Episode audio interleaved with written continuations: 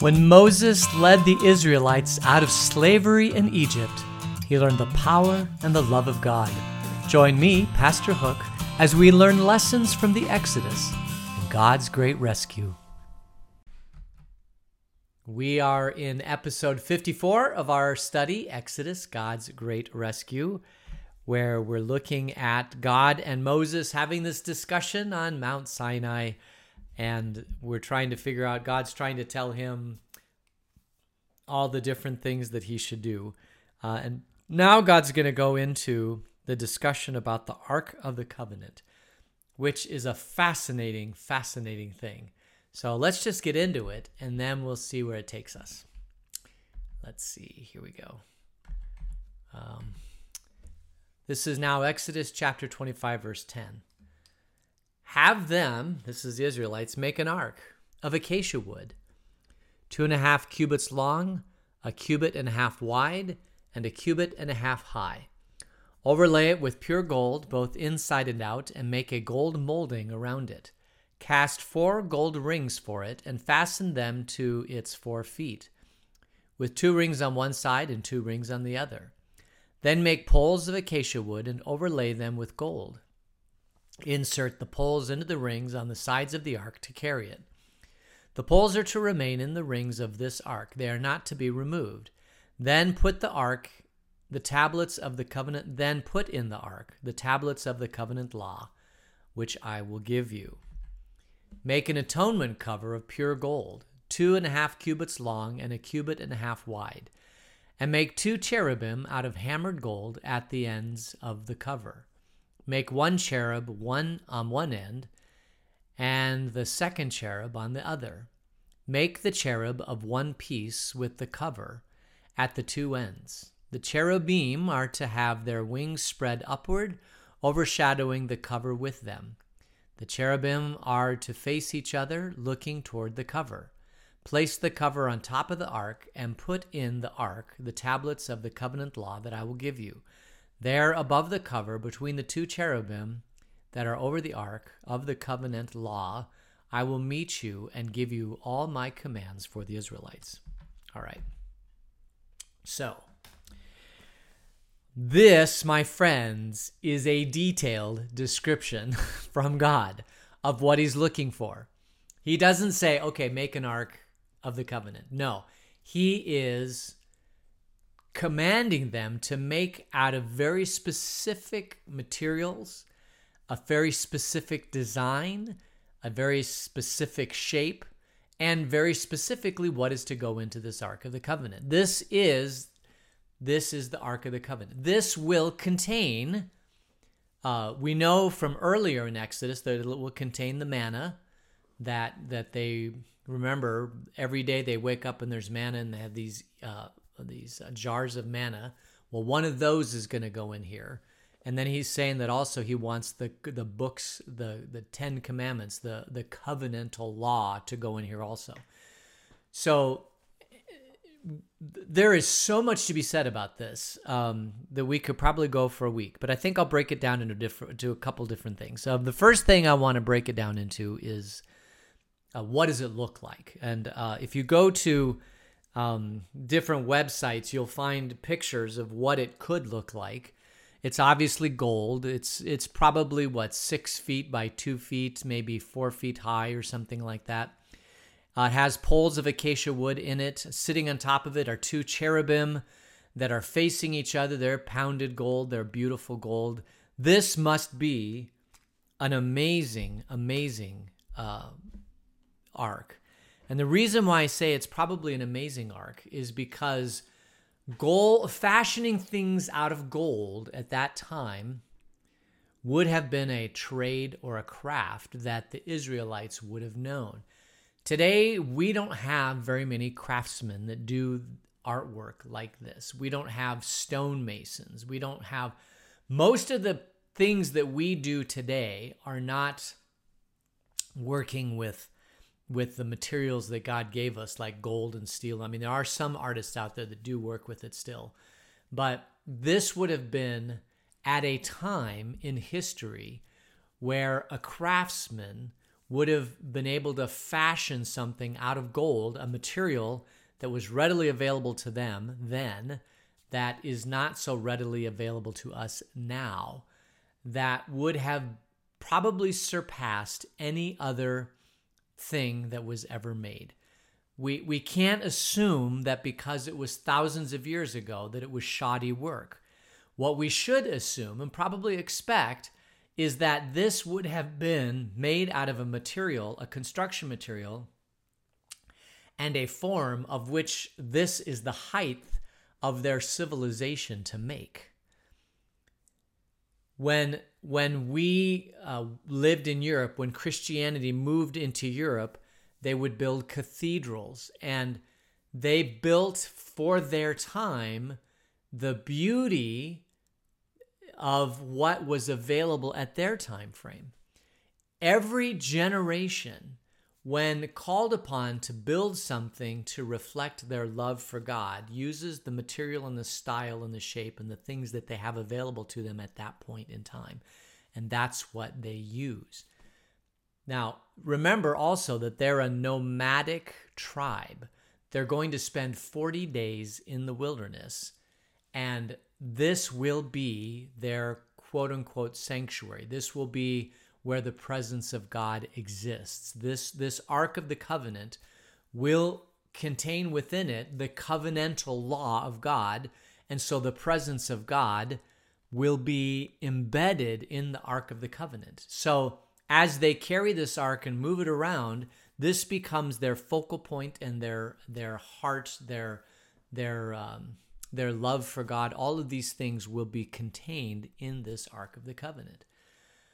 Now, eventually, they move over into Jerusalem and they build the temple, and the temple becomes the place of the, of, of the holiness of God. And then Jesus comes, and Jesus himself becomes the holiness of God. So this is in some ways could you could say this is a precursor of Jesus. This this covenant, this this ark of the covenant is a type or a precursor or an image or a symbol or something that that prefigures Jesus. So we could go through this ark and just see what kinds of things are on this ark that prefigure Jesus. Obviously, Jesus came to fulfill the law. The law is in the Ark of the Covenant. There's beauty. There's two cherubim. The cherubim will be surrounding Jesus at the end of time on the throne. Uh, this is the mercy seat. Also, this becomes the mercy seat. Uh, this is um, where God's forgives sins. Uh, the, everything that God is exists in this covenant or in this Ark of the Covenant, and it is uh, I would love to see it. I'd like to book my ticket and fly to wherever this thing is and get in line and do the tour of the covenant, but the unfortunate of the Ark of the Covenant. Unfortunately, we have no idea where it is. Um, so uh, in the 80s, what what movie? When did that movie come out? Probably 80. I don't know, 89 maybe. I'm just gonna guess 80 89, Ark, uh, Indiana Jones, and um, and the Ark of the Covenant. Well, and the lot, Indiana Jones. Um, I can't remember the name of the movie, but it's Indiana Jones, Raiders of the Lost Ark. That's it, the Lost Ark. This is the Lost Ark. And Indiana Jones finds out where the Ark of the Covenant is, and he's going to go and he's going to get it. He's going to rescue it from the Nazis of Germany because there's so much power in the Ark of the Covenant that if it were ever opened, the angel of death would unleash its angel of death onto the earth. And, uh, and Indiana Jones does not want this to happen. And so he is going to rescue the Ark of the Covenant so that it does not get um, into the hands of the wrong people.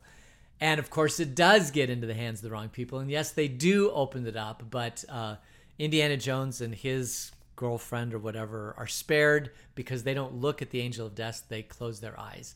But everybody else that looks upon the angel of death dies.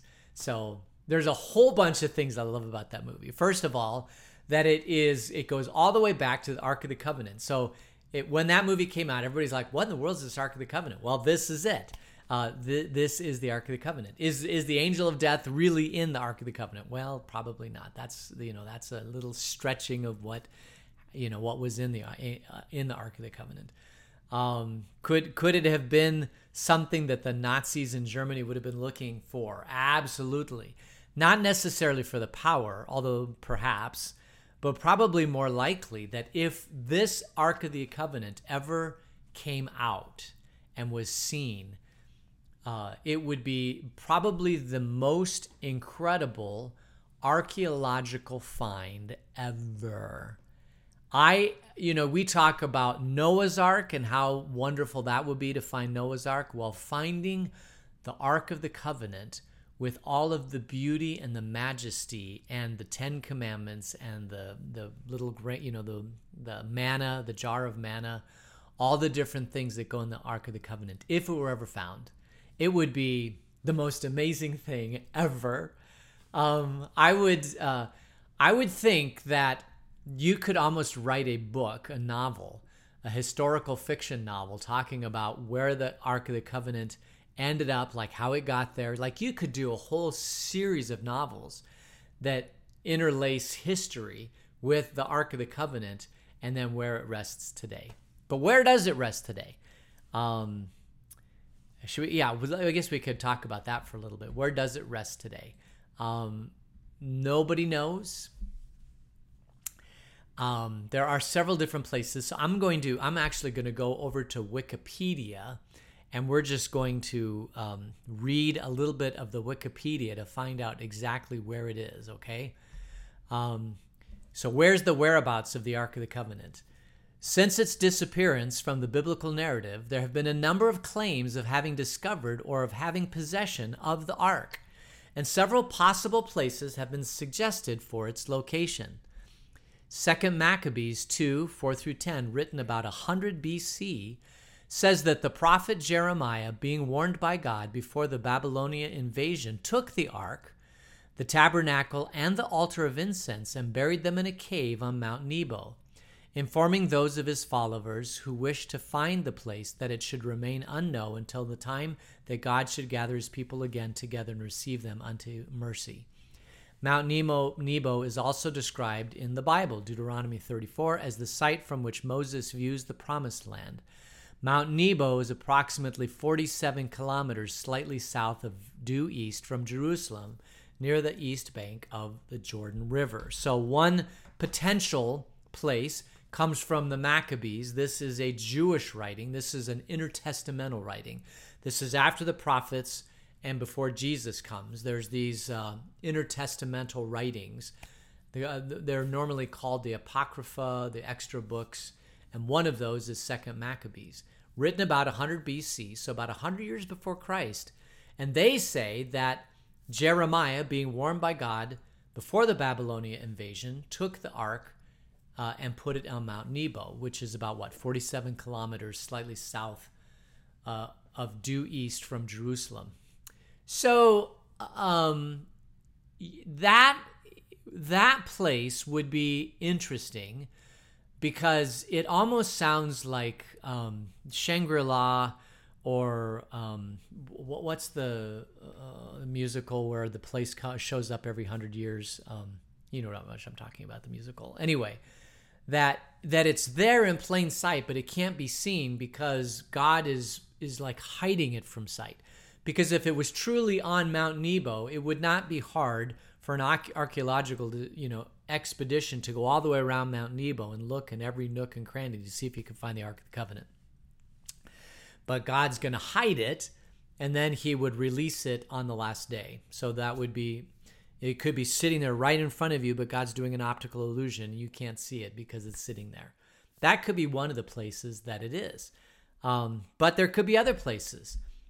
It could be the Ethiopian Orthodox Tewahedo Church, because they claim to possess the Ark of the Covenant in Aksum. The Ark is currently kept under guard in a treasury near the Church of Our Lady Mary of Zion. Replicas of the tablets within the Ark, or tabots, are kept in every Ethiopian Orthodox Tewahedo church and kept in its own Holy of Holies, each with its own dedication to a particular saint. The most popular of these include St. Mary, St. George, and St. Michael. Kebra Nagast is often said to have been composed to legitimize the Solomonic dynasty, which ruled the Ethiopian Empire following its establishment in 1270, but this is not the case. It was originally composed in some other language. Okay, so we don't want to talk about that. That's the. Uh, let's see, any of this other stuff. Yeah. Um, here we go. On June 25th, 2009, the Patriarch of the Orthodox Church of Ethiopia, Abune Paulos, said he would announce to the world the next day the unveiling of the Ark of the Covenant, which he said had been kept safe and secure in the Church of Axum, Ethiopia. The following day, on 26 June 2009, the patriarch announced that he would not unveil the ark after all, but that instead he could attest to its current status. Ha! So it's also possibly in this Ethiopian Orthodox Church. Now, what are what is the Ethiopian Orthodox Church? The Ethiopian Church, which is directly under Egypt. Ethiopia is under you know, Egypt and um, Ethiopia. Um, uh, what's the country? There's a country that separates them. Um, oh, you know the. Anyway, they're. Uh, someone starts with an L. Anyway, uh, but Ethiopia, it's right across from the Red Sea. Uh, they have a port onto, um, you know, the Red Sea, kind of in that area. Um, in Ethiopia, they have this church body called the Ethiopian Orthodox Church, and they have been around since uh, Philip, the orth, you know, the Philip uh, met the Ethiopian eunuch and baptized him, and then the Ethiopian eunuch went back to uh, Ethiopia and started that church. Queen of Sheba is from Ethiopia. There is a long, long, long history of Christianity that has existed in Ethiopia since the beginning of Christianity. So this is basically Christianity spread to the west and went to Ethiopia. And this church, they call it the Ethiopian Orthodox Church because it's Orthodox. It is an Orthodox church. It's been around since Jesus, uh, or since right after the time of Jesus, but they're not Roman Catholic. And then you have another church called the Eastern Orthodox, which is an Orthodox church, been around for a long time, but it's in the East. And then you have the Roman Catholic Church. They call themselves Roman Catholic, but they're an Orthodox church. Orthodox churches, Orthodox means that they have Orthodox theology, that it is um, compatible with scriptures. It's just a different form of the church. And so you have Ethiopian Orthodox, you have Russian Orthodox, you have the church in Rome, which is Orthodox, you have the Eastern Orthodox. Anytime you see the word orthodox it means that it follows orthodoxy. It is it is a orthodox church. Well one of those is in ethiopia. And most of the the thoughts about the ark of the covenant are that they kind of ended up in the ethiopian area. And so this is one of these churches. The abuna or the orthodox church of ethiopia said that they have the ark of the covenant and then uh, one day they were going to uh, show it to the world which would have been the most incredible thing ever um, and then they didn't show. Now, why wouldn't they show it to the world? Well, there's two explanations here. One is that it doesn't actually exist in the church, um, which would be interesting. Or the second one is is that as soon as they unleash it to the world or show it to the world, the world would immediately come and try to bomb it. You're like if you're if you're against Christianity, it'd be a thing great to bomb. Or if you're against Judaism, it'd be a great thing to bomb um, steal it. Uh, I mean, all those different things you would you would want to to do. Now, one of the things the church could do is they could take a whole bunch of pictures of it and then put it in a safe place. Um, but that would that would mean that there would be a whole lot of people in this world, billions of people trying to find the location of this thing. So maybe it is better for them if they know it exists to say, you know what, it exists, it's good enough. And if you have faith and you believe that it exists, then great. And if you don't have faith and you don't believe it exists, you're not going to go rob the thing. Um, all right. Any other places? Well, let's just look at one more. The Lemba people of South Africa and Zimbabwe have claimed that their ancestors carried the Ark south, calling it the Ngoma Lungundu, or Voice of God, eventually hiding it in a deep cave in the Dumghe Mountains, their spiritual home. On 14th of October of April 2008, the UK channel documentary Tudor Parfitt, taking a literalist approach to the biblical story, described his research into this claim. He says that the object described by the Lemba has attributes similar to the ark, similar size, carried on poles by priests, was not allowed to touch the ground, and was revered as a voice of their God, and was used as a weapon of great power, sweeping the enemies aside. Uh, in his book, The Lost Ark of the Covenant, Parfitt also suggests that the ark was taken to Arabia following the events depicted in the second book of Maccabees, and cites Arabic sources which maintain it was brought in distant time to Yemen. One Lemba clan, the Buba, which was supposed to have brought the ark to Africa, have a genetic signature called the Cohen modal haplotype. This suggests a male Semitic link to the Levant. Lemba tradition maintains the ark spent some time in Sina in Yuma, Yemen. Later, it was taken across the sea to East Africa and may have been taken inland at the time of the Great Zimbabwe civilization. According to their oral traditions, sometime after the arrival of the Lemba with the ark, it self destructed. Using a core from the original, the Lemba priests constructed a new one. This replica, as discovered in a cave by Swedish German missionary named Harald, von Sicard in the 1940s and eventually found its way to the Museum of Human Science in Harare. Parfitt had this artifact radiocarbon dated to about 1350, which coincided with the sudden end of the great Zimbabwe civilization. So, according to this tradition, they had the ark, the ark was destroyed, they rebuilt it, um, but then something happened, uh, and all of a sudden the great Zimbabwe civilization died. So, maybe they opened up the ark. I don't know. There are other places. Um, it's said to have been in the Basilica of St. John Lateran. It's supposed to be in France. It's supposed to be in the United States. According to Raiders of the Lost Ark, it's actually in the CIA archives somewhere. it could be in Rome. It could be in Ireland. It could be in Egypt. In Tutankhamun. Tutankhamun. Well, this one's interesting. In 1922, in the Valley of the Kings in Egypt, the royal tomb of the pharaoh Tutankhamun was opened by Howard Carter and Lord Carnarvon. Carnarvon. Among the artifacts was a processional ark listed as Shrine 261, the Anubis Shrine. Almost immediately after the publication of the photographs of this sensational archaeological find, some claimed that the Anubis Shrine could be the Ark of the Covenant. John M. Lundquist, author of The Temple of Jerusalem, Past, Present, and Future, discounts this idea. The Anubis shrine measures 95 centimeters, 37 centimeters, and 54 centimeters high.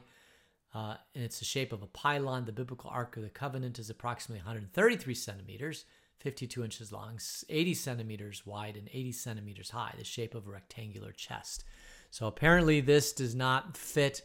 While it's close to the description of the ark, it is not the ark. So, um, all that is to say is that uh, if they ever found the Ark of the Covenant and displayed it to the world, it would be one of the most amazing archaeological finds ever, ever. And people would pay all sorts of money to go find that Ark and to visit it. But it would be the most, I cannot think, as far as an archaeological thing goes. Um, you know, and there might be in different dynasties and different cultures around the world. But as far as Western Judeo Christian culture, um, I can't think of anything, anything that would be more sought after and more incredibly wonderful ever than the Ark of the Covenant. I mean, it truly would be the find of a lifetime. And uh, I doubt it was destroyed, but it could have been because if you were um, Babylonian Empire or Persian Empire or any other empire and you conquer the Israelites and you got yourself a hold of this, the amount of gold that was on it would have been incredible. And so you could have taken all the gold and destroyed it because it's a foreign god and you know taken the gold and used it. In which case, and since gold never goes bad, right? Gold continues to be reused and reused and reused. It's possible that if that happened, that part of the gold from the Ark of the Covenant could actually be in Fort Knox, where we keep our national treasure of gold. Although, I don't know if there's gold in Fort Knox. Is there gold in Fort Knox, or do they just tell us that there's gold in Fort Knox? And they've really sold the gold to help pay for you know, lavish, you know, lifestyles of people who have control of the gold in Fort Knox. I don't know. Be interesting to see.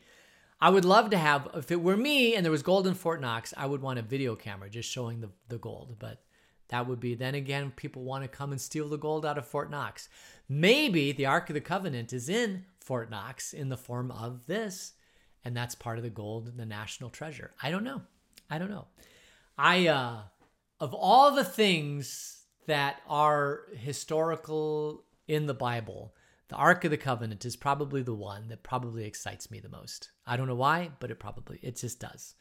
And maybe it's because of the movie The Raiders of the Lost Ark. Um, or maybe it's just because it's just such a cool thing. Uh, and if we ever found the Ark of the Covenant, what would we do with it? I don't know. Um, we couldn't open it. We could give it back to the Jewish people because it was theirs to begin with, right? That would be something that would seem the most honorable thing to do. It probably should not well, since Jesus Christ is the fulfillment of the Old Testament law and everything about this ark is Jesus, I guess it's probably very appropriate then to have it in possession of the Christian church. So the Ethiopian Orthodox Church is a honorable organization to have the Ark of the Covenant. But um, you know, it could also be Europe. It could also be United States, I suppose.